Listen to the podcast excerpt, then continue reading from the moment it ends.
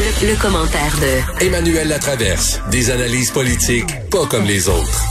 Alors, euh, Sophie et moi avons enregistré un nouvel épisode de notre balado Devine qui vient souper. On parle en mangeant avec deux personnes. Et là, c'est un spécial revue de fin d'année qui va être disponible bientôt ici sur le site de Cube Radio. Et c'était avec Emmanuel Latraverse et Pierre Nantel. C'était vraiment passionnant. Et Emmanuel fait la meilleure croustade aux pommes au monde. Au monde. C'était écœurant, la croustade que t'as apportée, ça n'a pas d'allure. Ça prend beaucoup de beurre, beaucoup de gruau et beaucoup de cassonade. Les recettes de croustade aux pommes mettent pas assez de croustillant sur le dessus. Ah, hey, écoute, t'as tous les talents, vraiment, Emmanuel.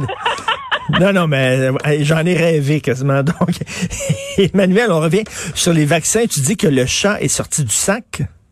Ben, c'est Madame Tam, finalement, la directrice, la, la, l'administratrice en chef de la santé publique du Canada, a finalement reconnu euh, que le Canada pourra pas vacciner toutes les personnes vulnérables et prioritaires d'ici le 31 mars. C'est euh, c'est mathématique et ça vient, je pense, amener de l'eau au moulin quant aux critiques qui ont été formulées à l'égard du gouvernement Trudeau dans sa stratégie. Tu sais que moi, je suis pas de celles qui clament qu'il faut dire que c'est un échec. Euh, Écoute, on sait pas combien de temps fonctionnent les vaccins qui sont approuvés. On ne sait pas lesquels vont être les meilleurs. Peut-être que dans deux ans, on va être bien content que le gouvernement canadien ait réservé 400 millions. de D'ailleurs, Emmanuel, euh, justement, euh, en Angleterre, ils sont très, très critiqués parce qu'ils vont trop vite, là.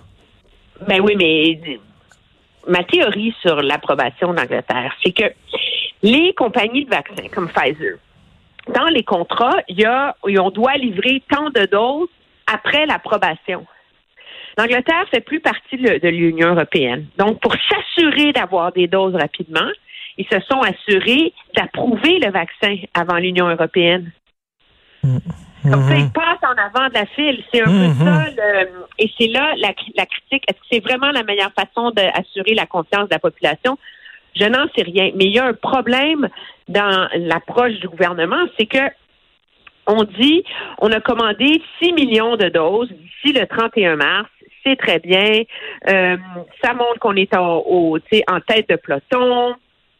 D'accord? Le problème, c'est quoi par ailleurs? C'est qu'il y a ça fait 3 millions de doses pour, de personnes à vacciner pour le Canada. Il y a 6,1 millions de Canadiens qui ont en haut de 65 ans. Et c'est eux Il qu'il faut vacciner en À peu priorité? près- écoute, c'est difficile de savoir il y a combien de personnes qui travaillent dans le milieu de la santé et qui ont besoin d'être vaccinées en urgence, mais on peut présumer que c'est autour de 2 millions. Donc, on s'entend, même avec la stratégie du gouvernement qu'il défend lui-même actuellement à tous les jours en train de dire que c'est la meilleure stratégie, la plus prudente à long terme, d'ici le 31 mars, on n'aura pas réussi à vacciner les gens les plus fragiles et les plus susceptibles à la ma- de, de mourir de cette maladie-là. C'est là qu'il y a un problème. Moi, je suis prête à avoir un débat sur si toi et moi, on a besoin d'être vaccinés au mois de mai ou au mois de septembre. Je pense que c'est relatif. Mais il y a une chose qui est certaine, c'est que les personnes les plus vulnérables, je veux dire, ils continuent de mourir. Là. Les, j'ai, j'ai fait des calculs hier. On a quand même 40% des décès qui sont dans nos CHSLD en ce moment. 28% des décès qui sont dans les RPA. Donc, c'est 69% des gens qui meurent de la COVID au Québec en ce moment sont des personnes âgées. Hum. Hum. Et on voit euh, au, au point de vue du Canada, on voit ce qui se passe en Alberta, là, où ils ont demandé l'aide de la Croix-Rouge pour ouvrir deux hôpitaux de fortune. Là. Ils sont totalement débordés. Mais oui, parce que la, M. Kenny a résisté autant que faire se peut à toute mesure de contrainte économique sous prétexte que les Albertains étaient capables de s'auto-réguler. Ça va un peu avec la philosophie et l'idéologie de cette province. Non, mais de cette province-là aussi, là, c'est être minimaliste dans les interventions gouvernementales. Mais le problème, c'est une fois que c'est parti, on s'entend, c'est parti en feu. Et il y a tellement d'hospitalisations que déjà maintenant, ils sont obligés de doubler les patients par chambre aux soins intensifs.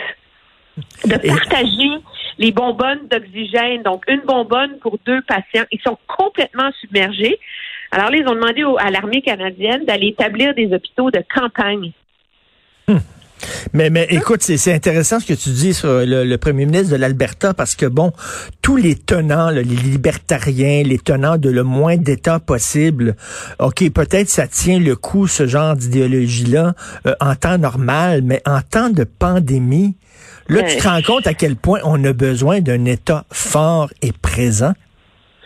Un État fort, présent et un État qui est capable de prendre des décisions impopulaires. Mm. Parce qu'on s'entend, Monsieur, Kenny a déjà une popularité qui sombre dans le plancher parce qu'il réussit pas à relancer l'économie albertaine. Il a résisté jusqu'à la toute fin, à, tel point qu'il y a des sérieuses allégations euh, d'ingérence euh, dans de la part du politique dans les messages de la santé publique en Alberta. Et là, ben, avec quoi on se ramasse? On se ramasse avec l'épicentre, mais tragique de la pandémie au Canada, de manière absolument mais absolument spectaculaire. Alors, moi, à tous ceux qui manifestent dans la rue en disant c'est pas nécessaire, on n'a pas besoin, qui vont danser au centre d'achat, ben, on a un bel exemple maintenant de ce qui arrive quand on ne met pas en place des mesures sanitaires. L'Alberta qui avait été relativement épargnée par la première vague parce que ces cas venaient principalement de grosses éclosions. C'est comme dans un centre d'abattage, où tout d'un coup, tu as 600 employés qui sont touchés, mais c'était pas dans la communauté. Et là, ben, ce qui arrive, c'est que c'est partout et que c'est devenu complètement incontrôlable écoute, on va parler de Arruda euh, qui euh, va dans la fosse sous Lyon pour reprendre le titre euh, de la chronique de Michel David de voir aujourd'hui. Donc, commission parlementaire, il va se faire questionner par l'opposition. Et justement, en parlant de Michel David, Michel David dit il va falloir que l'opposition y aille mollo. C'est correct de le critiquer, mais à un moment donné, il est aimé à tort ou à raison, il est très aimé par la population du Québec, M. Arruda. si l'opposition y va trop fort, les gens n'aimeront pas ça. Mais oui, mais c'est quoi le devoir de l'opposition? Est-ce que c'est de faire une job de bras à M. Arruda? OK? Parce que on se cherche tous un coupable, hein, parce que ça va mal, puis qu'on n'aura pas nos fêtes de Noël. Alors là, là, il faut trouver un coupable. Alors, c'est M. Legault ou M. Arruda. Est-ce que c'est ça le but de l'exercice? Ou le but de l'exercice, c'est d'avoir des réponses à des questions fondamentales? Mm. Moi, si j'étais stratège de l'opposition, ce que heureusement je ne suis pas, euh, c'est dans cet angle-là que j'irais. Il faut qu'on entende de la santé publique pourquoi nous, au Québec, on n'est pas capable de trouver une façon d'utiliser les tests rapides? Les tests rapides, ils sont imparfaits dans toutes les autres provinces aussi. Les tests rapides, ils sont imparfaits dans l'État de New York, ils sont imparfaits aux États-Unis. C'est les mêmes tests rapides, là. Et pourquoi d'autres juridictions ont trouvé une façon de les utiliser efficacement pour que ce soit une arme de plus dans l'arsenal contre la COVID et que nous, au Québec, on est encore en train de taponner à se demander comment on va faire, puis c'est quoi, puis finalement, puis etc. Ça, c'est une hmm. question qui mérite. Alors, voilà, pourquoi on n'est pas capable de maintenir un taux de dépistage à 30 000 par jour? Je veux dire, la dernière fois qu'on a testé 30 000 personnes, c'est le 25 novembre. On est rendu au 2 décembre. C'est supposé être le rythme de croisière, ça. T'sais, alors, c'est pas, l'idée, c'est pas de lui rentrer dedans. Mais l'idée, c'est, moi, je pense que c'est des questions qui sont légitimes à poser. Tout à fait, sans le personnaliser, c'est ça que tu dis. La question de Noël, ceci étant dit, c'est clair qu'il n'était pas d'accord avec ce que le gouvernement Legault, on a senti euh, ces réserves, moi, je trouve que ça serait intéressant de l'entendre. Oui. Alors, l'opposition va être beaucoup plus efficace si elle réussit à avoir une approche non partisane que si le but, c'est de faire une job de bras, puis de le discréditer, puis de marquer des points politiques. Hmm. Mais, mais, mais Emmanuel, euh, je pense que c'est une erreur de François Legault de nous laisser miroiter un, Noël quasiment normal, alors que, j'imagine, il avait vu les chiffres, il avait vu les courbes, il savait qu'on n'allait pas du tout dans la bonne direction. Ben, au moment, ce que le docteur Barrett m'a très bien expliqué hier, c'est que euh, il y, a un modèle de projection qui est hyper précis. C'est le modèle qu'a développé euh, l'Université McGill qui est hyper précis à 14 jours.